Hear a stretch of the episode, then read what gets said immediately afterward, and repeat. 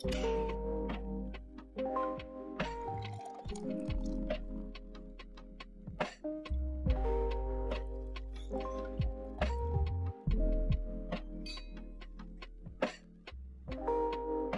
jo, díky. Uh, no a bychom se trošku posunuli v čase, tak my vlastně víme už teďka, protože jsi nám to řekl dopředu, že tam teďka byl znova.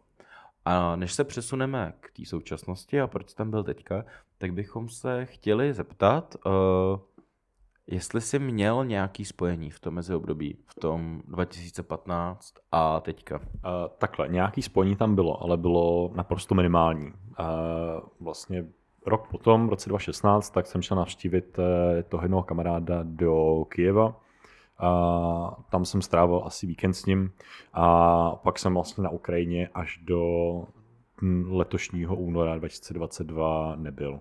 Byl jsem pořád ve spojení s těma lidma, ale bylo to víceméně jako nějaké pasivní, nějaká pasivní konverzace jenom. Hele, a co byl vlastně pro tebe teďka ten zlomový moment, že si řekl, že tam jakoby vrátíš, nebo uh, takhle, protože to, že bude nějaká invaze, o tom se jako spekulovalo, zpravodajské služby o tom jako by mluvili už poměrně dlouho, vlastně několik měsíců předtím. Byly vidět, že, že kolem Ukrajiny a v Bělorusku uh, vojenské cvičení.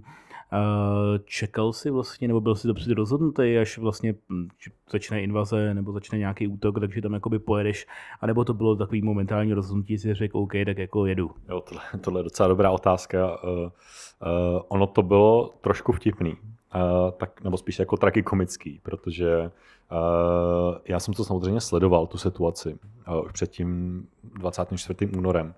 A jsem vlastně začal být v nějakým intenzivnějším kontaktu uh, s těmi kamarády, které, uh, které jsem tam měl vlastně z toho roku 2015. A dva dny předtím, uh, než ta invaze nastala, tak jsem si sednul a říkal jsem si, tak uh, OK, Uh, pořád to nějak vnímám, jako že kdyby se tam něco stalo, tak tam musím jet. Že jako cítil jsem nějakou potřebu vnitřní, že uh, kvůli těm lidem, které jsem tam poznal, uh, kvůli tomu, co jsem tam zažil, tak nemůžu, kdyby se to stalo, řekněme, znova, nebo kdyby se to jako znova, znova rozproudilo ten konflikt, tak nemůžu od toho odejít, protože už to bylo do určité míry součástí mojí identity. A vnímal jsem to jako nějakou svoji vnitřní povinnost nějakým způsobem tam pomoct. A sednul jsem si na to, říkal jsem si, OK, tak eh, jestli se to vyhrotí nějakým způsobem jako postupně, polehoučku, pomaličku, jako v tom roce 2014, kde nejdřív vlastně byl ten Krym, pak postupně začalo se Rusko angažovat vlastně na tom východě, uh, tak nejdřív budu pomáhat nějakým způsobem z Prahy a když se to vyhrotí hodně, tak tam pojedu v létě, až dodělám, uh, dodělám vlastně školu, tak tam pojedu vloženě fyzicky pomáhat. No a co čert nechtěl, tak dva dny potom tak přišla tahle ta uh, obří invaze, kterou jsem já naprosto nečekal, že, se, že vlastně přijde hnedka takhle už jako dva dny potom, uh, po tom mém rozhodnutí. Mm-hmm. Jasný, díky. Hele, a teda ono to bylo poměrně, že jo, taky tak si tak jako narychlo. Uh, co jsem tak jakoby pozoroval z okolí a podobně, tak jako tohle to překvapilo jako fakt jakoby hodně lidí, že to bylo jako takhle masivní, takhle narychlo, takhle brutální, že spíš jako všichni čekali, že třeba jako to bude takový jakoby postupnější, nebo se postupně budou snažit jako ukradovat jakoby ty kousky. A e, taky se jakoby zvedlo jakoby hodně jako jak migrační vlna Ukrajiny, tak ale je hodně lidí, kteří jako třeba vodilo právě pomáhat na hranice a podobně. Jak se tam vlastně v tomhletom v této situaci jako dostával, případně jako můžeš to nějak porovnat s tím, jak se jsem dostával jakoby v eh, tom roce 2015, jakoby bylo to složitější právě kvůli té masivnosti té dopravy tam a zpátky, nebo uh, naopak to jako jednodušší žít někdo sves, nebo tak? V tomhletom, v tomhletom případě to bylo jednodušší než v tom roce 2015. Uh, tady bych chtěl poděkovat RegioJetu a člověku v tísni, kteří vlastně hnedka na začátku, nebo vlastně druhý nebo třetí den poté po té invazi, tak eh, prostředkovali linku mezi Prahou a Lvovem, kdy každý den jezdil evakuační vlak eh, eh, z Prahy do Lvova, kam, vlastně vezli, kam se vlastně vezli zásoby, humanitární pomoc a tak podobně na Ukrajinu. A z Lvova potom se vezli uprchlíci přes Polsko do Prahy. A já jsem se vlastně dostal touhletou linkou z Prahy přímo až vlastně do Lvova. Jo, protože tehdy, eh, a teďka to myslím pořád taky, eh, že cestou tam, tak vlastně ty vlaky jsou poloprázdné. Jo, tam jízdenka pro dobrovolníky, Ukrajince, tak je na tomhle vlaku zdarma. Já jsem se tam dostal s tím, že nepotřeboval jsem být jako v žádné organizaci, řekl jsem, že prostě mám tam přátele, musím jim tam nějakým způsobem mít pomoc a oni řekli, že OK. Jo, takže za tohle bych chtěl poděkovat uh, RegioJetu a člověku v tísni. Jak dlouho jsi v tom vlaku strávil? Uh, zrovna tady, tak tam, bylo, tam byly vlastně dva vlaky a celkově jsem jel z Prahy do Lvova asi 17 hodin. OK. A je to možná trošku podpásovka, ale jak si, jak o sobě přemýšlíš v tomhle tom případě? Protože to asi bylo úplně jiný než předtím. Dovedu si to představit, že už jsi byl starší a zkušenější, ale mě by hrozně napadlo se zeptat, jestli v ten moment tam sám sebe posíláš jako zkušeného člověka, anebo jestli seš v úzovkách materiál, ruce navíc, něco, co tam udělá jako balast té pomoci, kterýho je hrozně moc potřeba, a nebo jestli víc jako nad sebou přemýšlíš jako nad tou osobností v tomhle tom případě? Uh, to, je dobré, to je hodně dobrá otázka, ano. Uh, je to, uh, nebo takhle, já, já to odpovím asi tímhle tím způsobem, že um, z velké části to rozhodnutí bylo daný tím egem, jo, protože jak jsem říkal, ta zkušenost z roku 2015 je součástí mojí identity a já jsem to vnímal jako takovou, jako to, že uh, i kvůli těm kamarádům, uh, se kterými jsme tam zažili tyhle ty věci, o kterých jsme se teďka bavili, nemůžu, nemůžu jim prostě říct, že hele, sorry, nejedu. Jo, ne, nemohl se, asi bych se nemohl jako podívat jim do očí, sobě do očí, kdybych jim tohle to řekl. A samozřejmě, by mi to do, do konce života vyčítal a smáli by se mi, že, že jsem tam nešel, že jsem posera, takže hlavně kvůli tomu. A uh, jinak to bylo teda to ego, druhá věc byla ty, ty kamarádi. Nechtěl jsem je v tom prostě nechávat, což v tom roce 2015 samozřejmě to byla jiná situace, ty lidi jsem neznal, jel jsem tam sám za dobrodružstvím. Tentokrát to bylo z velké části právě kvůli tomu kamarádství.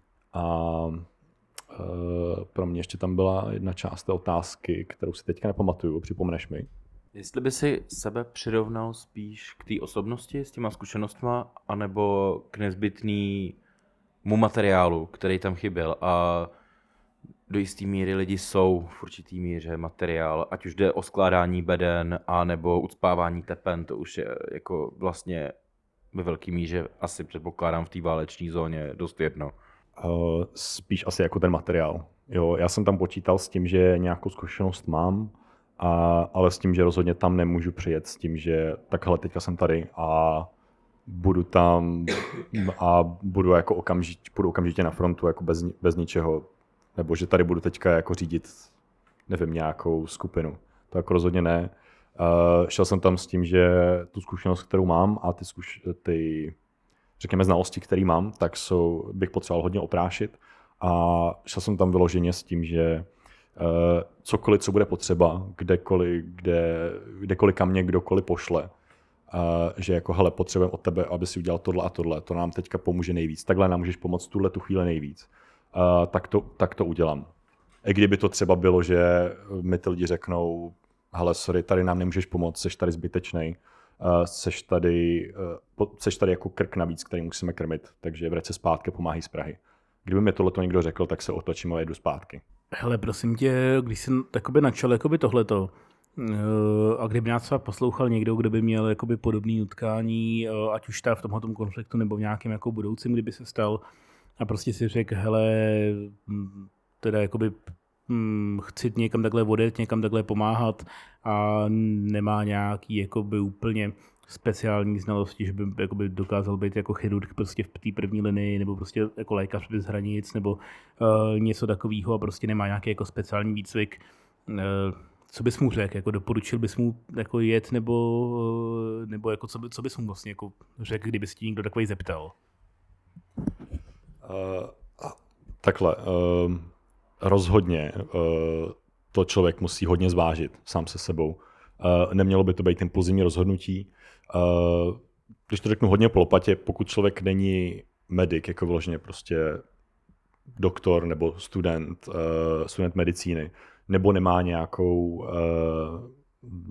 řekněme, vojenskou zkušenost, tak by se do takovýchto situací primárně neměl pouštět. Jo. Sam, samozřejmě jsou nějaké jako výjimky. Řekněme, já se jako považuji za takovou výjimku, že samozřejmě jako nemám žádný nemám, nemám žádný doktorský, doktorský uh, výcvik, řekněme, nejsem doktor, ani nejsem vyloženě uh, trénovaný voják. Uh, nebo trénovaný, jako, trénovaný záchranář, řekněme, v určitý míry jsem. Ale stejně, jako ta moje zkušenost pořád podle mě spadá do té kategorie, že nejsem, nejsem doktor, nejsem voják. Takže technicky bych řekl, že jako tyhle ty lidi by tam neměli primárně co dělat. Nicméně, jo, potom je tam ta situace, že když jsem tam byl v tom roce 2015, tak jako těch lidí tam bylo potřeba opravdu jako spoustu.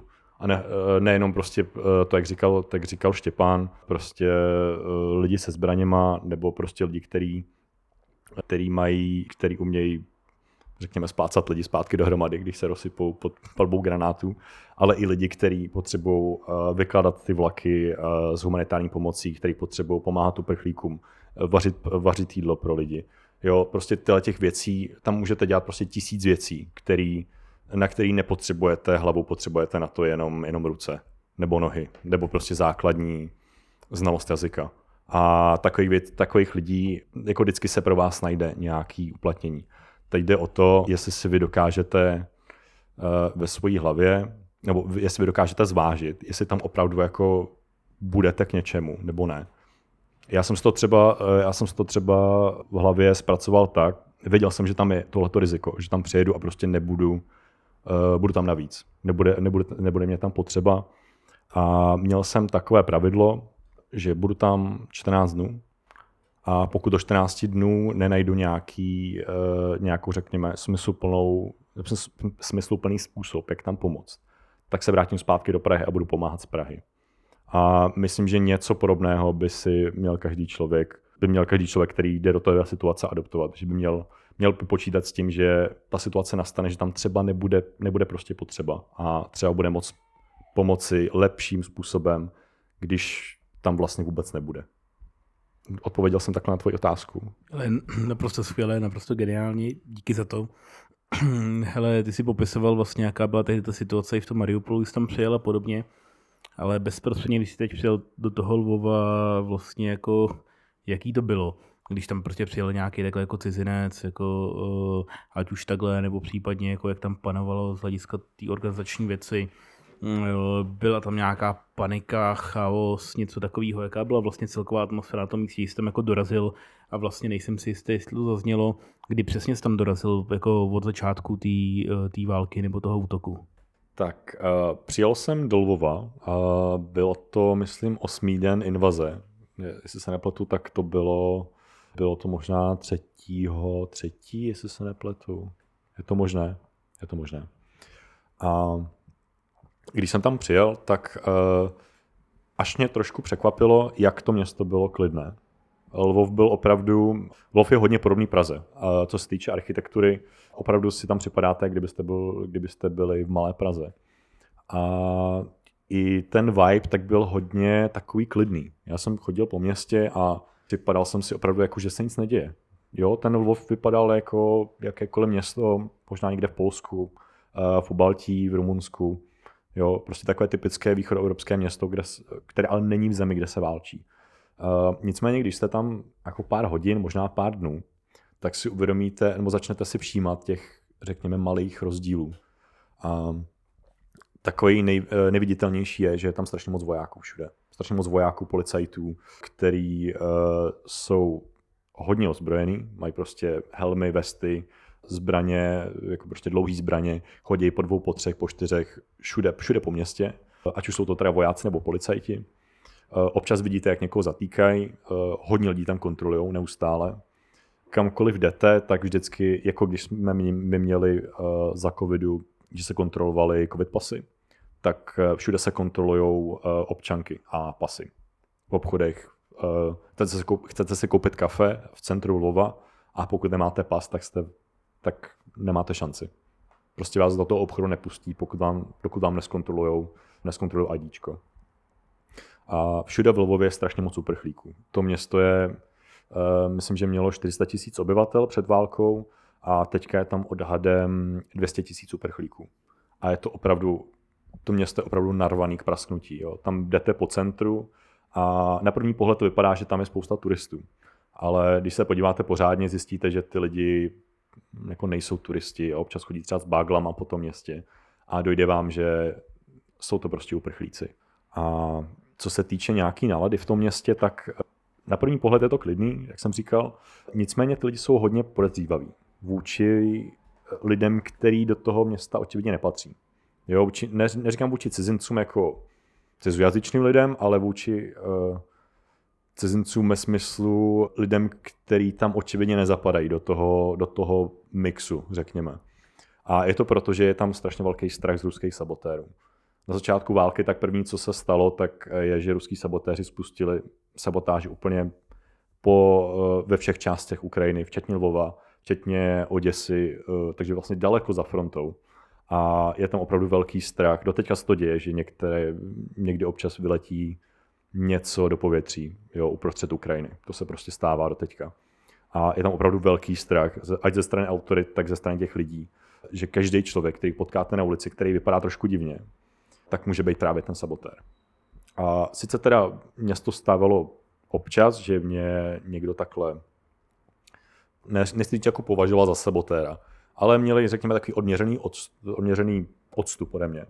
Ale když jsme potom začali mluvit a zjistili, že teda tenhle ten člověk asi není úplně rusák a asi to nebude ani úplně sabotér, tak pak byli strašně, strašně příjemný a strašně se s nima hezky, e, hezky komunikovalo. Vždycky mi chtěli pomoct a to jsem se dostal ještě takovým oslým můzkem hodně rychle k tomu, že e, ty lidi jsou strašně vděční, když tam vidí někoho ze západu. Pro ně je, e, pro Ukrajince, oni mají takový pocit, že jsou v té válce sami že nikdo jim vlastně nepomůže, že ten boj je prostě jejich, to jsou Ukrajinci proti Rusům. A sice jako zbraně jsou začně vděční za jakoukoliv pomoc. Jo, ale vlastně ten ultimátní, ta jejich ultimátní mentalita je o tom, že uh, ten boj musí vést Ukrajinci proti Rusům a to, že tam, to, že tam někdo přijde ze západu, že jako riskuje to, mm, že je, je tam trefí nějaká ruská raketa, tak pro ně je to strašně velká uh, morální podpora. Jo, vlastně nepotkal, potkal jsem strašně moc lidí, kteří až, až je to skoro trapný, že si připadáte jako taková menší celebrita, jako nezasloužená celebrita. Já vám ty lidi vyloženě jako děkuju, třes, třesu, třesu vám ruce, skoro mají až jako slzy v očích. A jak říkám, no, občas, je, občas to bylo až jako trošku nepříjemný, že jsem si připadal, jako, že si to nezasloužím, tohleto. V návaznosti na to, co říkáš, uh, co jsi vnímal sám za sebe, jak jsi vnímal Fialův stand, jak jsi vnímal Fialov, Fialovu cestu na Ukrajinu, to, že jsi sebral a odjel tam. Asi i co tam dělal, ale eh, jak ty to vnímáš, že tam odjel a pokud tu zkušenost máš, tak eh, a víš to, umíš na to odpovědět, tak jak se na to koukali ty Ukrajinci tam? A, takže jestli to chápu dobře, jak jsem se na to díval já a jak se na to dívali ty Ukrajinci? No, ideálně. Tak já jsem za to byl upřímně strašně rád. Já já jsem Fialu vyloženě nevolil, nebo uh, řekněme tu trojkoalici, jestli si to pamatuju dobře, je to ono. No, koalice spolu se jmenovali, trojkoalice, ano. Jo, děkuji moc, spolu. Já jsem volil trošku jinou stranu, která je s nima teďka v té větší koalici. A upřímně bylo to snad poprvé, kdy jsem byl hrdý na naše politické představitele, jako představitele České republiky. A to, co udělal Petr Fiala, podle mě bylo eh, já když jsem to viděl ve zprávách, tak jsem si myslel, že je to hoax vyloženě. Já jsem tomu nevěřil, až, eh, až potom, co se to objevilo po druhé, po třetí, po čtvrté, tak mi došlo, že, že je to reálné. A opravdu to přišlo, v, eh, myslím, že to bylo, přišlo třetí týden, eh, to, to, co jsem tam byl. A to byl ještě pořád čas, kdy já jsem si nebyl jistý, jestli by bylo vhodné třeba pro mě jet do Kieva s tím, že se zeptat se, nebo řekněme zkusit jako štěstí tam, jestli, jestli tam nebudu potřeba více než v Lvově. Protože jsem měl pocit, že Kiev je pořád hodně nebezpečné město a uh, je to trošku jiná situace a zbytečně bych, uh, zbytečně bych tam, řekněme... No, ale pokud se nepletu, tak to bylo jakoby ještě v té době, kdy byl jakoby Kiev polobklíčený a byly tam i ty městečka kolem typu Buče a podobně, o kterých až dneska se dozvídáme ty zprávy, které se dozvídáme, ale pokud se nepletu, tak to byla ještě že doba, kdy to bylo pod nadvládou právě jako Rusů a vůbec jsme ty zprávy o, to, o tomhle tom neměli a pořád jakoby hrozilo, nebo občas se ukázala nějaká zpráva, která pak později byla dementovaná, že už jako je Kiev jako těsně před celkovým obklíčením a podobně, ne? Tak to bylo v této době, pokud se nepletu, že jo? Jo, jo, máš úplnou pravdu. Teď eh, v tom, eh, ten jsem třetí týden, co jsem tam byl, což znamená nějaký čtvrtý týden války, tak už to nebezpečí obklíčení Kieva uh, opadalo. Nicméně i já jsem, takhle, i já jsem vlastně měl pořád, řekněme, nějaké výhady k tomu, že bych tam jel, abych zbytečně vlastně nezacpával ty cesty, které tam vedly, které byly pořád stále ještě bezpečné. A to, že někdo jako politik, jo, vrcholný politik, o kterých máme my představu takovou stereotypní, že to hrajou takhle safe, tak eh, si to prostě lajzne a jede tam tak pro mě bylo naprosto překvapující a ohromující a strašně, strašně si za to Petra Fialy vážím. Jo, a nechci říct takhle, že ho budu volit v příštích volbách, jo, a ani jeho stranu, ale rozhodně má u mě velký respekt a i co jsem se bavil s Ukrajinci v Lvově, tak pro ně to byla obrovská morální podpora. Jo, protože to byl vlastně Petr Fiala, eh, polský premiér Moravěs, Zelensky, jestli se nepletu, a slovenský premiér, jehož jméno mi teďka uniká. A pro ty Ukrajince tak to byla strašná podpora, strašná morální podpora, protože viděli, že opravdu ani, záp, ani vrcholní západní politici se nebojí přijet uh, do ostřelovaného, skoro obklíčeného Kyjeva, aby vyjádřili podporu. A tady bych chtěl připomenout, že během návštěvy těch, uh, těch, těch politiků tak Kiev byl neustále ostřelován. Jo. Vlastně to ostřelování nepřestalo za celou tu dobu, co oni tam byli. A samozřejmě, samozřejmě by otázkou, co se, tam, co se tam řešilo, co se tam vyřešilo během té návštěvy. Uh, to je podle mě úplně jiná otázka. Samozřejmě je to důležitá otázka. Nicméně, co se týče toho morálního aspektu, tak to bylo opravdu, opravdu velmi důležitý signál pro ty obyčejné Ukrajince, že v tom nejsou sami. A oni se toho opravdu hodně, hodně vážili. Hele, to je jako zajímavý, že jakoby, nebo vyzdvihuješ, nebo že prostě zmiňuješ ten jakoby, morální aspekt, protože přesně jako zaregistroval jsem nějaký hlasy, že to je vlastně k ničemu, že ty věci mohly vyřídit jako po telefonu, což um, asi se nedozvíme, co konkrétně tam řešili, ale mohli, ale uh, asi jsem se chtěl ještě doptat a ty jsi to tady jakoby hodně, hodně jako nakousnul a právě vysvětlil jako ten, ten morální aspekt, jestli to jakoby skutečně byla taková jako morální vzpruha pro, pro tamní obyvatelstvo, a, a podobně, no, a, a že tam právě přijde někdo z toho západu, tak to mě, to je za mě jakoby hodně, hodně zajímavý prostě vhled, který my tady prostě podle mě z naší jako perspektivy úplně, úplně jako uh, nemůžeme, uh, nemůžeme mít, no.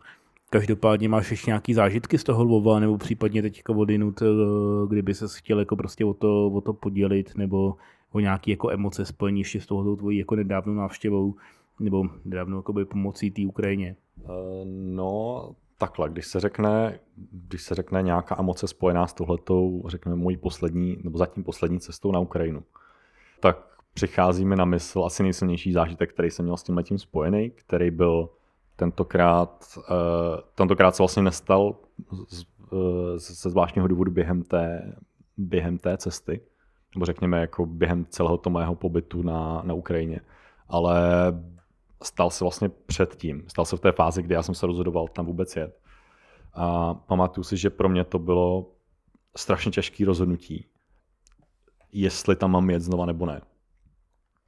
A teďka to nebylo z toho důvodu, jako, nebylo to jako z toho důvodu, že jsem zabýval, proč tam jet, ale spíš z toho důvodu, že uh, měl jsem tu zkušenost z roku 2015, uh, viděl jsem, jak to tam může vypadat, jak, řekněme, nebezpečný to může být, jak nepříjemný to může být a tak, a tak dále a tak dále. Samozřejmě v tom roce 2015, když jsem tam poprvé jel, tak jsem tyhle ty věci jsem zažil nějakým způsobem řešit taky, ale jako když vám 18 a nemáte co zkušenost, máte to jenom, řekněme, ve své hlavě v nějaké teorii, tak eh, se vám rozhoduje trošku jako jinak, než když tu zkušenost opravdu máte. A teďka to bylo ještě zmocněné tím, že podle těch zpráv, eh, které, jsme, které jsem tehdy viděl vlastně na BBC, a, a podobně, tak to vypadalo, že to, to, co teďka zažiju, pokud tam pojedu, tak bude stokrát horší, než to, co jsem zažil v tom roce 2015. Že to bylo opravdu jako full scale invasion uh, ruské armády. A já si pamatuju, že jsem měl, měl jsem pocit, jako, jako kdybych, eh, kdyby měla přijít vlna tsunami. A já místo toho, abych odcházel, abych utíkal pryč, tak jsem šel vlastně přímo, tak jsem šel vlastně přímo do toho moře. Pomalu jsem vlastně kráčel pomalu do toho moře, vlastně na ten východ vstříc tomu obřímu nebezpečí, který jsem věděl, že tam jako může nastat, ale nevěděl jsem pořád, jako jestli, jestli to bude nebo nebude. Ale věděl jsem, že tam opravdu jako opravdu, opravdu to může dopadnout hodně špatně pro mě. Možná ještě s tím jako jedna spojená věc, pamatuju si, že jsem seděl na posteli uh, v domě, v domě svých rodičů, měl jsem zbaleno, čekal jsem na, uh, na to, až mi pojede autobus na nádraží v Praze a nebyl jsem schopný vlastně pobrat to, že je to možná moje poslední šance, jak říct, eh, říct Bohem svoji rodině. A nevěděl jsem, jak to, jak to udělat. A tam seděl, nevěděl jsem, jak, jak, jak se může správně člověk rozloučit, když neví, jestli se vrátí zpátky. A současnou, současnou chvíli jsem si neuvědomoval, cítil jsem, že jsem si neuvědomoval, jak vážná je to situace. Byl to strašně zvláštní pocit. Na jednu stranu jsem věděl, že je to opravdu obří nebezpečí ale na druhou stranu jsem měl pocit, že, že to neberu vážně. Bylo to opravdu uh, zvláštně silný a zároveň slabý uh, zážitek nebo slabá emoce uh, v jednom. Hrál v těchto těch pocitech svoji roli i strach? Uh, rozhodně. Rozhodně. Přesně jak jsem říkal, to, uh, to tsunami, tak to byl prostě, to byl obří strach to byl opravdu obří strach z toho, že to, co jsem zažil, eh, jak jsme se tady bavili o tom uh, nepříjemné zážitku v tom, v tom zákopu s tím ostřelováním dělostřeleckým, tak opravdu hlavou mi probíhaly myšlenky, že tohle se ti tam bude dít, tohle se může stát a bude to stokrát horší. A nevíš, jak to bude vypadat, ale bude to prostě... Teďka to už není jak v roce 2015. Není to jako, že Eh, tady pár prostě separatistů eh, s pár mm, prostě hlavně maděl eh, na to bude občas střílet, ale bude to opravdu plná síla ruské armády, proti který ty teďka jdeš, řekněme. Hele, já se v kontextu těchto těch jakoby pocitů hm, chci zeptat, nebo jako napadá mě otázka, no vlastně když to toho 40. začalo, tak já si pamatuju, že já jsem se prostě úplně jako atypicky prostě zbudil jako ve čtyři ráno, kouknul jsem jako na Twitter a teď vidím, že prostě už to jako začalo. Uh, a teď si prostě pamatuju, jakoby, co se dělo, prostě napsali jsme si, začali jsme vyrábět ty placky a takovýhle prostě maličkosti, ale každopádně ten jako převládající pocit mezi jako náma všema byl, že ta Ukrajina prostě pokud jakoby bude mít štěstí, jak to vydrží týden, se bránit, eh, pokud ne, tak prostě tři dny, což konec konců korespondovalo i s nějakýma těma informacemi, které prosákly předtím do médií. Eh, když jsi tam takhle jakoby vyrážel, jako očekával se nebo kalkuloval se nějak jakoby s tím, že prostě přijdeš do toho lova a už jakoby můžou být jako před ním, nebo? Uh, ano. Bylo to... Pro, I proto jsem se rozhodl vlastně takhle, takhle rychle, protože já jsem v té době uh, byl, byl jsem tady, studoval jsem bezpečnostní studia, teď vlastně studuji pořád, ale ten semestr se mi podařilo restartovat. Chodil jsem do práce, měl jsem tady rozjetý život a vlastně ze dne na den, tak jsem se musel rozhodnout, jestli tam teda jet nebo ne. A i vlastně tohleto časový měřítko, že je možný, že za, když tam pojedu za pár dnů, tak už, se, tak už tam nebudu moc jako nějak pomoct, nebudu moc za kým jet, nebudu moc komu pomoct. Ať už to jsou ty kamarádi nebo kdokoliv jiný, tak to hrálo velkou roli v tom mém rozhodování, že to byla vyloženě ta urgence, musím se rozhodnout teďka, okamžitě, nehledě na to, co se děje v mém životě a musím tam jet co nejdřív. S tím, že ale na druhou stranu bral jsem to hodně zodpovědně, tento, zodpovědně tentokrát. Čekal jsem, myslím, že tři nebo čtyři dny, než jsem sehnal dostatečný, řekněme, vybavení, se kterým jsem byl spokojený, se kterým jsem to vyrazil na tu, uh, na tu Ukrajinu. Dobře, tak jsi tam teda dojel, překonal si všechny tyhle ty emoce A co jsi tam dělal prvních pár dnů, anebo možná dlouhodobě? Jak dlouho jsi tam vlastně byl? Uh, tak byl jsem tam uh, všeho všudy tři týdny. Bylo to vlastně zhruba od začátku, od začátku března po konec března. S tím, že dělal jsem tam opravdu hodně rozdrobných věcí. Takhle, jako jediný, co měli ty dny společného, takže byly strašně dlouhý. Hodně jsem tam, hodně jsem přecházel mezi různýma organizacemi, různýma způsobama pomoci. Bylo to strašně rozstřelný, protože tam byl strašný, šílený chaos. Opravdu neustále.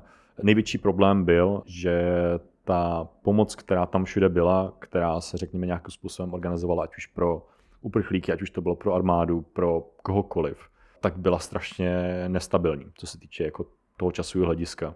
Člověk mohl přijít jeden den, mohl tam být tu na práci, mohl tam být klidně 10-12 hodin v kuse a využili by ho. A druhý den přišel a neměl, neměl pomalu co na práci. Jo. Tenhle ten aspekt tam prostě byl přítomný a člověk se na něj do určitý míry zvykne.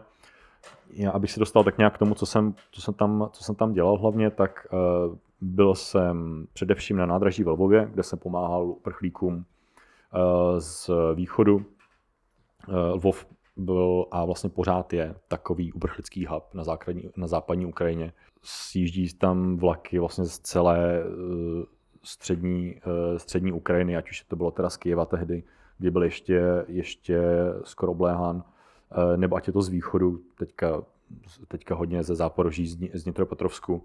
A ty lidi většinou odjíždějí právě na západ, na Ukrajinu, protože tam mají buď pocit, že je to nejbezpečnější, takže zůstávají buď tam, a nebo pokračují dále přes, přes Polsko, eh, přes Slovensko, přes Rumunsko eh, do Evropské unie a případně dále. Takže to je, eh, to je vlastně taková moje, to byla taková moje hlavní činnost. Druhá hlavní činnost, co jsem dělal během dne, tohle, tohle bylo většinou tak během dne, že jsem ráno vstal v 9, v 10 jsem přišel na nádraží, byl jsem tam do 6, řekněme, v eh, sedm jsem přijel, eh, přijel zpátky, eh, zpátky na ubytování, sednul jsem k notebooku a hledal jsem způsoby, jak, jak sehnat peníze na vybavení pro, na vojenské vybavení pro moje kamarády. Jo, takže jsem obepisoval jsem různé, mm, různé organizace, jednotlivce, ukrajinské komunity v zahraničí, jako v, v USA, v Kanadě, v, ve Velké Británii, v Česku a to jsem dělal třeba do dvou, do tří do rána, hm, pak jsem šel spát a zase ráno znova. Jo, byly to prostě hodně, byly to hodně dlouhý dny a to mají asi všichni společný, no. Byly to prostě hodně dlouhý dny, takhle. Hele, abych se ty osobní zkušenosti v tom Lvovu zeptal ještě, nebo v tom Lvově. Uh, vlastně chvilku předtím jsme tam mluvili o tom, jakoby, jak ty si čekal, nebo jak ty si kalkuloval s možnou jako rychlostí té invaze nebo toho útoku. Uh, bylo nějak vidět, nebo bavil se tam, cítil si nějak, že uh, jak to vlastně vnímali ty Ukrajinci, možnost jako rychlosti toho postupu, nebo um, jestli se tam jakoby s někým bavil, cítili v začátcích trošku takový to odevzdání, jako hele, jako jo, svedeme boj, ale je jasný, že to je prohraný, nebo od začátku věřili, že to může být vyhraný, nebo čekali, že fakt jakoby zvládnou prostě takhle jakoby efektivně se bránit, což upřímně řečeno, já jsem třeba v to jako hodně doufal, ale vůbec jsem to jako nečekal.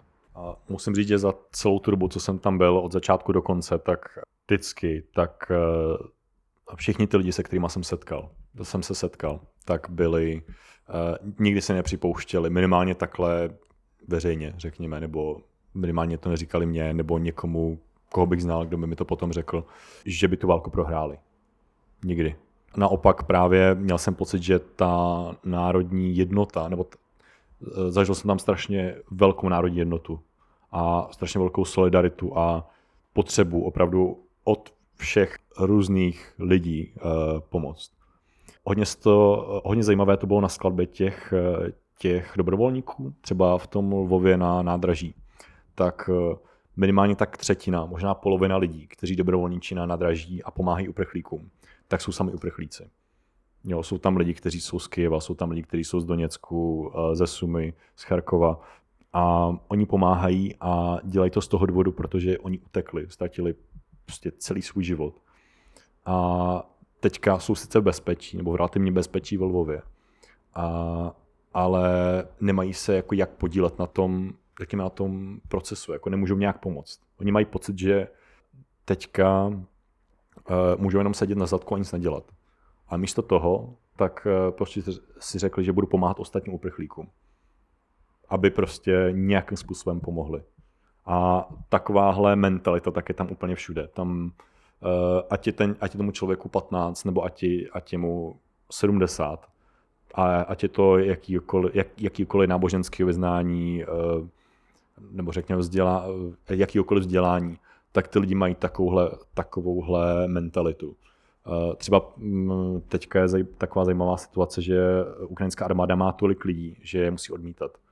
A když jsem tam byl, tak jsem slyšel i případy, že lidi byli nasazení u Kijeva, vyloženě už byli jako na frontě a někdo je vystřídal, protože byl zkušenější. Zkušenější a měl lepší výcvik a tady toho člověka poslali domů. Protože ho prostě nepotřebovali v tu chvíli. Jo, zkušenější, vytrénovaný lidi, tak v tu chvíli jako dostali to jeho místo a pro tohle to, toho člověka tam prostě nebylo, e, tam nebyla potřeba. A tyhle ty lidi potom jsou samozřejmě z toho jako zhrzený. Oni chtějí nějakým způsobem pomoct a takže hledají jakýkoliv způsoby, jak pomoct. A opravdu, eh, opravdu jako dělají úplně, úplně všechno. Ať už je to teda, že pomáhají eh, na nádraží uprchlíků, nebo pletou maskovací sítě, eh, nebo vaří, vaří, vaří pro vojáky. Jo. Dělají fakt jako cokoliv, co se namane, cokoliv, co aspoň trošku smrdí tím, že by mohli pomoct. Jaký emoce provázejí tyhle ty zážitky, pokud tam vůbec na nějaký emoce je čas? A teďka, co myslíš, jako když mluvím uh, s lidmi, kteří uh, jsou právě jako uprchlíci, lomeno dobrovolníci? Jsi tam přítomný, děláš ty věci, chodíš se ptát na tu práci, vidíš, co tam ty lidi dělají, zároveň mluvíš o kamarádech, uh, předpokládám, že člověk si vybuduje, když chodí pravidelně na jedno místo, i vztah s nějakýma organizátorama, potkává tam další lidi, kteří pomáhají, Uh, co, co ty cítíš, ty, ty, Martin Čičmanec Leguán, co vnímá takový člověk, který tam přijede z Prahy pomáhat tímhle tím způsobem? To je hodně dobrá otázka. um, asi ti na to nemůžu úplně dobře odpovědět, protože já jsem vlastně v tu chvíli tak nějak nedával moc prostor projevováním svých nějakých emocí, nebo no, projevování nějakých svých emocí. Vlastně do, do velké míry tak jsem se snaž, snažil jako ignorovat, nebo jako ignorovat ty své potřeby, protože hodně času jsem byl, uh, byl jsem nevyspalej, byl jsem zmatený, nechtěl jsem, jako, nechtěl jsem stávat, nechtěl jsem mi um, řešit nějaké věci, protože samozřejmě, když člověk nemluví tím jazykem, tak nastane spoustu situací, uh, do kterých se třeba dostat nechce, nebo ty lidi ho špatně pochopí a samozřejmě opravovat někoho po třetí za sebou není úplně příjemný. A e, samozřejmě taky jako člověk je frustrovaný z toho, že, e, jak jsem říkal, je tam strašný chaos a nemůže chodit na jedno místo konzistentně. A s tím, že by tam byl pořád jako nějakým způsobem k. Nicméně e, já jsem jako tyhle ty emoce spíš odsouval, mm, odsouval jako na druhou kolej. S tím jsem si říkal, je potřeba tady pomoct, nemám čas na to, abych řešil, jestli, jestli mi z toho dobře nebo špatně, jestli mě to, jestli mě to sere nebo ne. Důležitý je pomoct a nic jiného, na ničem jiném nezáleží teďka. Ať už tam na místě, anebo někdy potom, složil se z toho někdy? Uh, ne. Uh, já myslím, že jsem měl dobrou průpravu z toho roku 2015, protože jsem si, řekněme, zažil jako tu hodně stresující situaci, nebo řekněme ty hodně stresující situace přímo na té frontě. A když jsem tam měl v tom roce 2020, 2022 eh, teďka znovu, tak uh, jsem byl připravený na to, že to bude podobně stresující situace a jako ještě víc. A potom, ve, když jako očekáváš, že prostě to bude hodně špatný, že budeš, řekněme, někde blízko fronty, bude ti hrozit, že, mm, že tě zastřelí sniper, že tě vložně jako Eh, dělostřelectvo zmizí z povrchu země, řekněme. A potom přijedeš do Lvova, který je relativně klidný, jednáš, řekněme, s lidmi, kteří sice jsou jako trošku otřesení, utíkají z, z oblastí, které jsou zasaženy těmahle věcma, tak to na tebe přece jenom tolik nedolíhá. Jo, je to trošku něco jiného, než na co si, co si třeba očekával a něco jiného, než co si třeba, co si třeba zažil. A já takhle ne, neříkám, že třeba to nebylo, že bych tomu neměl respekt takhle, anebo že bych se díval jako zhora na ty lidi, kteří s tím nějakým způsobem bojovali. To jako rozhodně ne. To, to, je, to by byla jako, to byl, byl, byl, byl blbý pohled. Uh, takhle, řeknu to, řeknu to, uh, myslím, že tady, tady musí zaznět vyloženě něco, uh, že uh, takhle, řeknu, řeknu, řeknu vám jeden příběh, takhle. Teďka uh, tady v Česku, tak dobrovolničím hodně na hlaváku, nebo hodně. Teďka už tolik ne, protože řeším jiné věci, ale dobrovolničil jsem několikrát týdně tam. Jednou tam byla se mnou jedna holčina, nepamatuju si jméno bohužel, která uh, říkala, že tam chodí často, každý den a říkala, že je to pro ní strašně náročný. Že uh, vyloženě každý den, co ona přijde z toho hlaváku, tak musí být hodinu sama, aby to zpracovala. Takže pro ně je to opravdu strašně těžký tam být. A pro mě, jinak teda, říkal jsem, že zkušenost z toho roku 2015, potom rok 2022, tak to pro mě nebylo zas tak strašný na tom, v tom Lvově. A pak, když jsem byl jako na tom hlaváku tady v Česku, tak to už pro mě nebylo jako skoro, skoro nic. Řekněme, že to takhle řeknu, jako žádná emoční, eh, řekněme, žádný jako emoční vypětí jsem z toho necítil. Nicméně, jako ta leta holka, tak ta to prožívala hodně. A nicméně i přesto, že to takhle prožívala, tak ona se vracela každý den zpátky jako opravdu každý den ona eh, jí to prostě tak strašně deptalo, tohleto, eh, ta situace, ve které se ty lidi nacházejí. Což, já, což mě se třeba nedotýkal vůbec. Já jsem si to uvědomoval, ale mě to šlo úplně mimo mě. A tahle holka to opravdu prožívala a trpěla tím, ale přesto se tam vracela každý den. A já ji jako hodně obdivuju. Protože jako neza, eh, my jsme reálně jako i, i přesto, že mě to Eh, mě se to nedotýkalo a jí to dotýkalo hodně, tak oba jsme tam, ona tam reálně byla častěji než já. Ona reálně pomohla více lidem než já tady. Takže myslím, že to, že to někdo zvládá hůř nebo míň, tak není ten určující faktor. Já tu holku do teďka hodně obdivuju, i přesto, že si nepamatuju jméno, což mě opravdu mrzí, protože tady bych jí dal shoutout. Hele, ty jsi uh, říkal, že v tom mluvě nebo obecně na té Ukrajině, tak jako by lidi byli uh, vlastně oba ty, oba tyhle ty tvoje uh, návštěvy nebo ten, ten, ten, jako doby, když tam jakoby pomáhal, jakoby vlastně hodně vděčný, když tam přijel jako někdo z západu, uh, dobrovolničit, pomáhat a podobně. Uh, bylo tam, nebo jaký tam bylo nějaký jako národnostní složení těch, těch jako dobrovolníků? Bylo tam, jakoby, předpokládám, to asi byli lidi spíš jako z té východní Evropy, když počítám teda do východní Evropy tu naší jako zónu, ale byly tam i nějaký, ale byly tam i nějaký jako lidi ze západu nebo něco takového jako čistě z toho západu, tak jako ho vnímáme my a ne asi Ukrajinci, jak jsem pochopil. Uh, to je hodně dobrá otázka, protože zrovna uh, dva týpci, se kterými jsem se tam bavil nejvíc, tak byl francouz a američan. Takže Eh, zrovna z tohohle pohledu eh, tam bylo, nebo takhle, bylo tam obecně eh, poměrně dost lidí ze západu. Nicméně to byli většinou lidi, kteří, kteří se třeba hlásili do legí nebo chtěli nějakým způsobem pomoct vojensky, ale buď legie jim řekla, že potřebujete chvilku počkat, nemáte zase takovou zkušenost, aby jsme vás nasadili teďka, nebo abyste šli teďka do výcviku, prostě musíte počkat. Takže běžte zatím na nádraží, a tam jsem se většinou s těma týpkama potkal. A oni pak buď našli něco, buď si našli něco jiného, protože jsou jiný způsoby, jak, jak člověk může se řekněme zapojit jako do bojů, nejenom ta legie, a nebo je právě vzali do té legie, nebo odjeli zpátky, nebo si našli něco úplně jiného zase. Druhá taková velká část dobrovolníků, kterou tam mohl člověk najít, tak byli, byli hodně Poláci právě. Jo? Ale to byli spíš jako lidi, kteří uh, kteří tam byli tak jako dočasně. To byli lidi, kteří jezdili do Lova, při, přiváželi tam humanitární pomoc, pak třeba, nebo třeba tam přiváželi, při, přiváželi tam jídlo. Uh, Charita Polska tak nám přivezla, pamatuju si, že ty, nám, ty nás jednou zachránili v půlce, v půlce noční šichty, kde nám přijel asi tři nebo čtyři vlaky, došla nám polívka a půl hodiny na to tak vyloženě přijela polská kavalérie s obřím tankem plným, plným polívky horký a fakt jako pomohli nám nakrmit prostě tyhle ty čtyři vlaky, takže za to jsem jim do teďka vděčný. A bylo to strašně super, jako strašně super načasování. Opravdu takový polský roherim.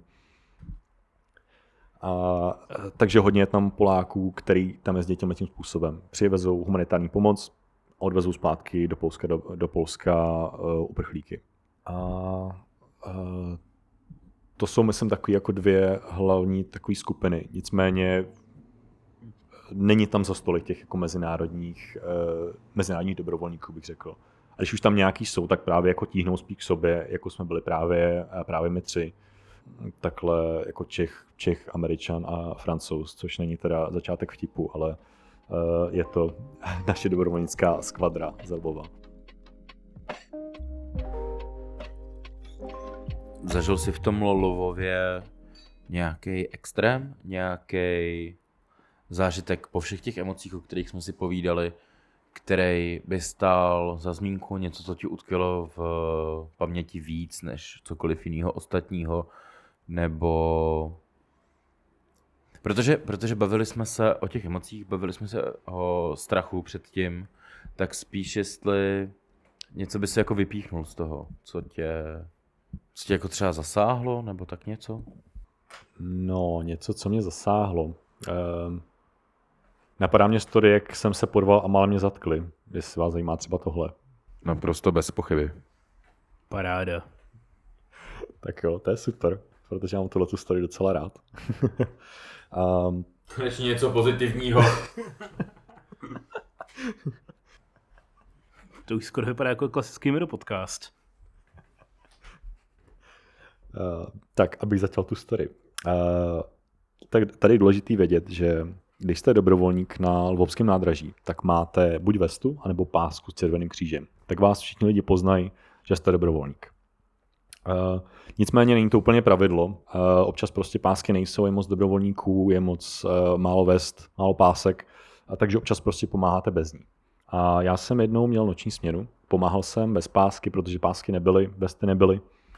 A vydával jsem jídlo zrovna a uh, vlastně naproti, nebo takhle, před tím nádražím ve Lvově, tak je takové stanové městečko, uh, kde se soustředí všechny řekněme, organizace, které pomáhají uprchlíkům. Takže tam, eh, jsou tam nějaké stany, které byly vyhřívané, protože to bylo tehdy ještě březnu je docela zima. Eh, byly tam nějaké stánky s občerstvením eh, a s horkou vodou, s kafem a tak podobně. A jednou bylo, myslím, že tak jako 6 ráno, tak se uprostřed tohohle stanového městečka, kde já jsem tam vydával to jídlo, začali rvát asi tak tři, tři lidi. Jo, a vyrvali se přímo uprostřed toho městečka. A všichni na ně tak jako koukali, nikdo nic neudělal, tak já jsem se rozhodl teda, že zasáhnu. Tak jsem mezi ně vlítnul, začal se na ně řvát, ať toho nechaj. A s tím, že oni byli tak trošku, trošku oždalí, takže nebylo to zas tak těžký. Nicméně jednomu z nich se podařilo mě povalit na zem. A ve chvíli, kdy mě povolil na zem, tak jsem si všiml, že přibíhají vojáci. A to bylo opravdu, eh, to byl opravdu zajímavý moment, protože oni, to bylo vyloženě jako zero fucks given moment, jo. To je jako, eh, jestli jste, jestli jste někdy měli pocit, že zažíváte tady policejní brutalitu v Čechách, tak to jste nezažili, co jsem, co jsem tam viděl já v tu chvíli. Uh, vojáci přiběhli, týpka, posledního týpka, který tam stál z nás čtyř, uh, tak uh, plesknuli pažbou dozad, fakt jako vší silou. Uh, další týpek, který tam byl, tak na mě namířil, namířil zbraň, takže jsem koukal do hlavně zbraně asi tak jako z 5 cm. A v tu chvíli jsem si říkal, že jako OK, tak možná asi nejsem úplně v dobré situaci teďka. A uh, byl jsem z toho trošku v šoku, že teda koukám do hlavně zbraně, nabitý zbraně.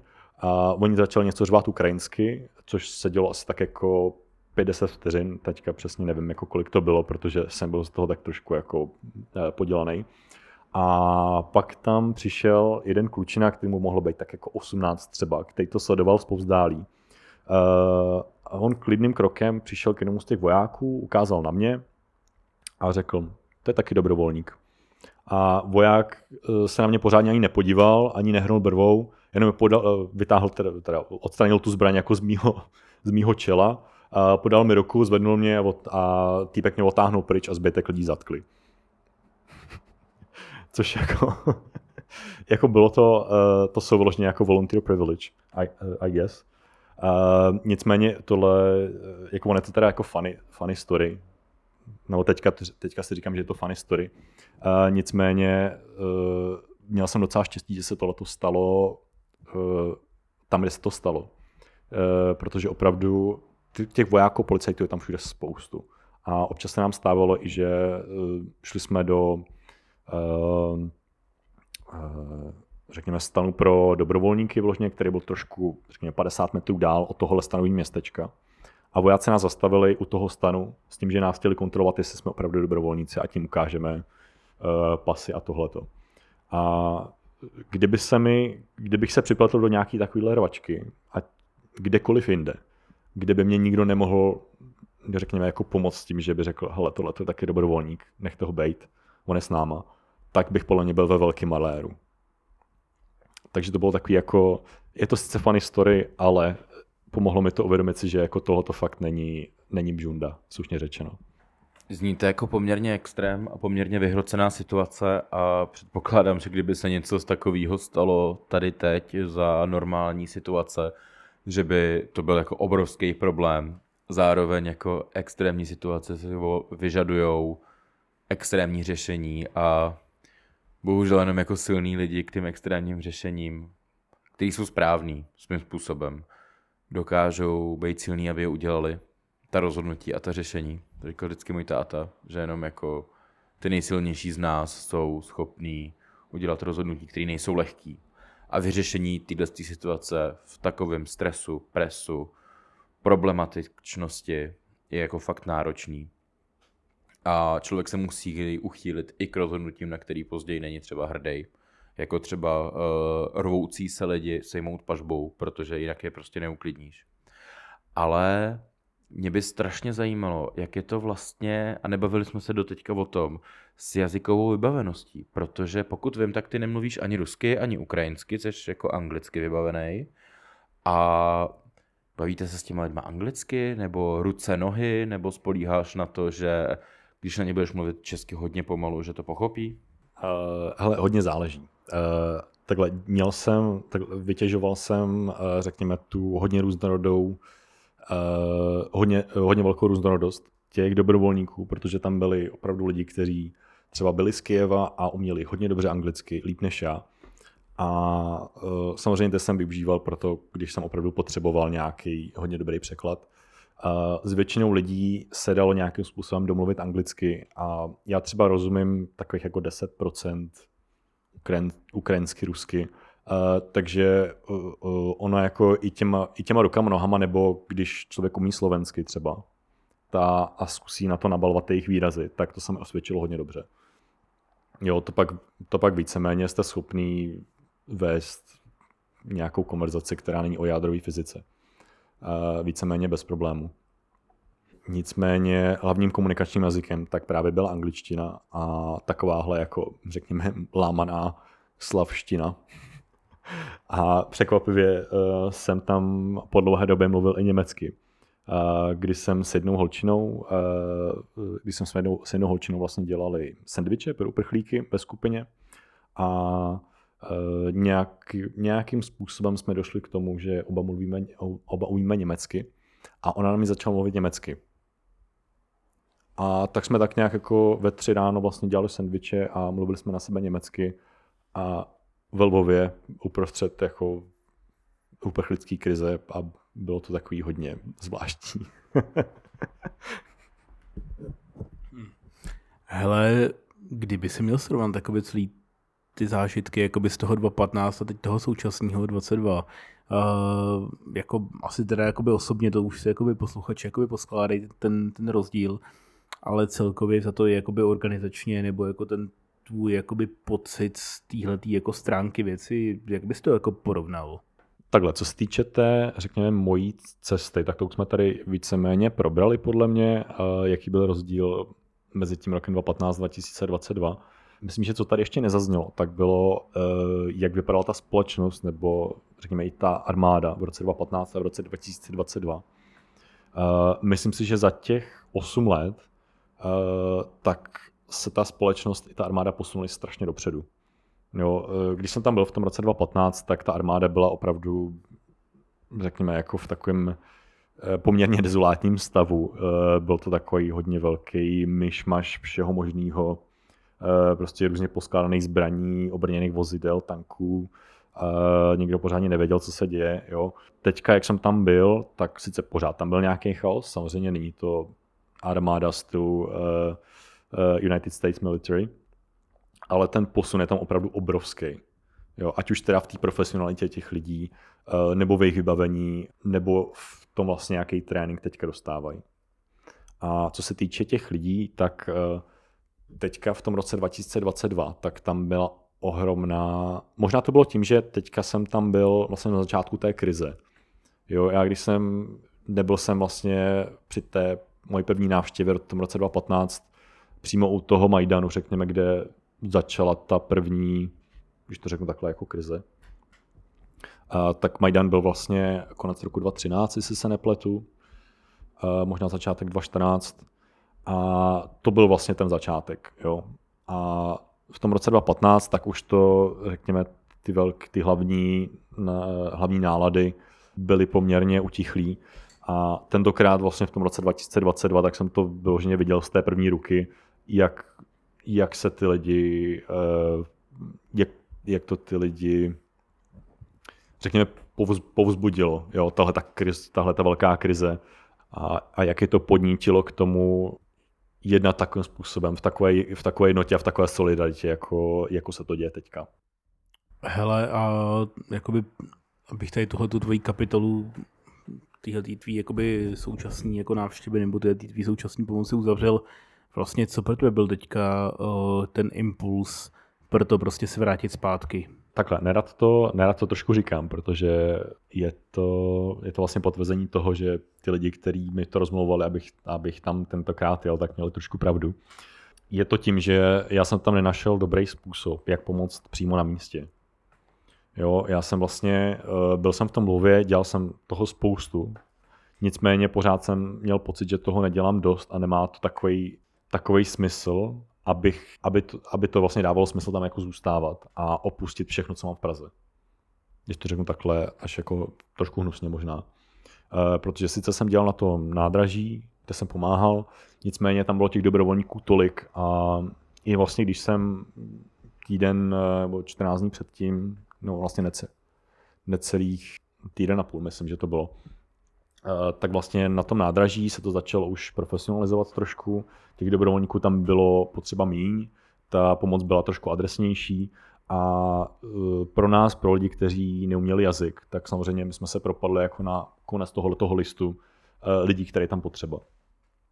A řekněme ty další alternativy, které tam byly, tak se nesly v podobném duchu. Jo? Že buď se to profesionalizovalo, nebo to byly nějaké věci, který, uh, u kterých si člověk jako nebyl jistý, jestli tam ještě zítra budou. Uh, nebo to byly věci, které jako třeba pletení sítí, řekněme, kvůli kterým to jako nestojí za to, jak jsem říkal, opustit celý ten život, který tady mám v Praze, jako školu, školu práce, byt, hlavně ten byt samozřejmě, protože tenhle byt tady na Smíchově mám fakt rád. Tak za to to vlastně nestojí protože pořád tady byla ta alternativa eh, toho, že můžu pomáhat z Prahy, můžu posílat peníze, můžu posílat vybavení, který si ty moji kamarádi koupí tady v Evropě, já to můžu okamžitě poslat vlastně do Lova hm, v podstatě přes noc, jo? což je taky strašně důležitý. A v jednu chvíli tak uh, už, jsem, už jsem si vlastně spočítal, že ta pomoc, kterou tam dělám, už se redukuje takovým způsobem, že je lepší pro mě vrátit se domů a pokračovat ve svém starém životě, pomáhat odsud tím způsobem, jakým jsem teďka říkal, jakože pomáhat buď tady na, na nádraží, nebo eh, posílat peníze, pomáhat s dodávkou nějakých vybavení a tak podobně. Protože v tom Lvově už prostě pro mě eh, nebylo místo. Mohl jsem pomoct líp tady doma, než v tom Lvově. A bylo to pro mě nebylo to pro mě jednoduché rozhodnutí emočně, protože jsem měl pocit, že ty lidi tam nechávám, ale zároveň jsem věděl, že jest, je to jako buď emoce, a to se vrátíme zase k těm emocím trošku, eh, je to buď ta emoce, že já mám pocit, že tady jsem, a že je to takový jako ego trip trošku, že trošku pomáhám na nádraží a jsem tady, mám pocit, že pomáhám hodně, ale reálně pomáhám méně, než kdybych seděl tady, tady doma v Praze, chodil do práce a peníze, které vydělám, tak, pos, tak pošlu na Ukrajinu. Že reálně jako tím, že prostě budu, se vrátím zpátky, tak pomůžu víc. Jo, byl to takový prostě boj mezi tím, chceš pomoct, anebo chceš mít pocit, že chceš, že pomáháš. Takhle. A zvolil jsem si to, že chci radši pomoct. Je hrozně hustý, jak nad tím přemýšlíš. Já nevím, jestli si uvědomuješ, že jsi to řekl, ale v jednu chvíli si řekl, když to řeknu trošku hnusně, tak uh, jsem nechtěl opustit ten svůj pražský život. Ale to je taky hrozně důležitý, že se nesmí zapomínat na to, že i ty lidi, kteří tam pomáhají, mají svoje nějaké potřeby.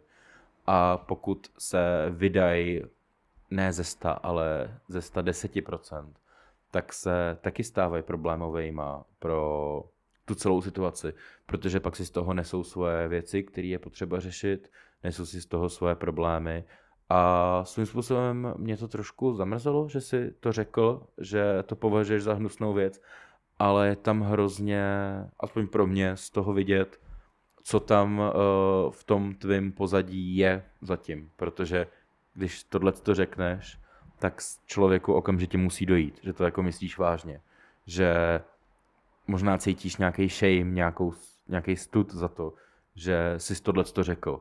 Na druhou stranu, jak jsi to potom dovysvětlil, tak je to hrozně pochopitelný a hrozně vlastně správný. A i díky tomu, že ti tohle to pomohlo se vrátit, to něco, čemu říká, že to není hrozně hezký, tak to vede k tomu, že můžeš dělat něco víc, něco líp a něco zajímavějšího, není správný slovo, užitečnějšího, hmatatelnějšího, viditelnějšího, smysluplnějšího. Eh, já bych tomu ještě, ještě doplnil, eh, děkuji teda za, za tvoje slova, a ještě bych tomu doplnil takovou ne, nepěknou věc, která mě napadla, když jsem přidal mikrofon, že roli v tom hrálo i to, že vlastně po těch třech týdnech, tak takhle nebyl to primární důvod, ale byl to taky faktor, protože tak nějak se to jako sešlo, sešlo všechno najednou. Začal jsem se dostávat do bodu, kdy jsem se fakt musel rozhodnout, jestli na té Ukrajině zůstat nebo ne, protože podařilo se mi teda, takhle měl jsem uh, strašně velký štěstí, že uh, Eh, všichni moji vyučující tak mi vyšli vstříc. Eh, v práci mi vyšli vstříc, za to jsem teda mojí manažerce a mojí firmě strašně vděčný, že mi umožnili vlastně pozastavit takhle ten můj život. Nicméně po těch třech týdnech tak jsem se už dostával do bodu, kdy jsem se musel rozhodnout, jestli teda zůstat na Ukrajině, nebo si se vrátit. Protože pak už ta možnost, řekněme, pokračovat v tom životě bez nějakých větších následků tady, Eh, tak se pořád tako zmenšovala. Ta, ta šance, že bych to mohl restartovat, eh, ten svůj předchozí život. A v momentě, eh, to bylo vlastně v ten moment, kdy už to vypadalo, že vlastně tam jako nemůžu nějak dál, nějak dál pomoct. Jo, takže se ono sešlo, sešlo takhle jako sešly se dvě věci nebo víc věcí najednou, ale myslím, že to tam, tohle to tam jako taky musí zaznít. Jo. Tohle byl taky faktor, který jsem já zvažoval. A to je přitom hrozně objektivní, že jo? To není žádný subjektivní dojem, kdy ten člověk by to musel zvažovat. Respektive uh, musí nad tím přemýšlet v tom kontextu, musí mi tohle dojít. Protože když se pak člověk nemá kam vrátit, tak co, co bude dělat potom? Vlastně ne, vydá, vydá se úplně ze všeho a stane se úplně vyvrhelem klidně?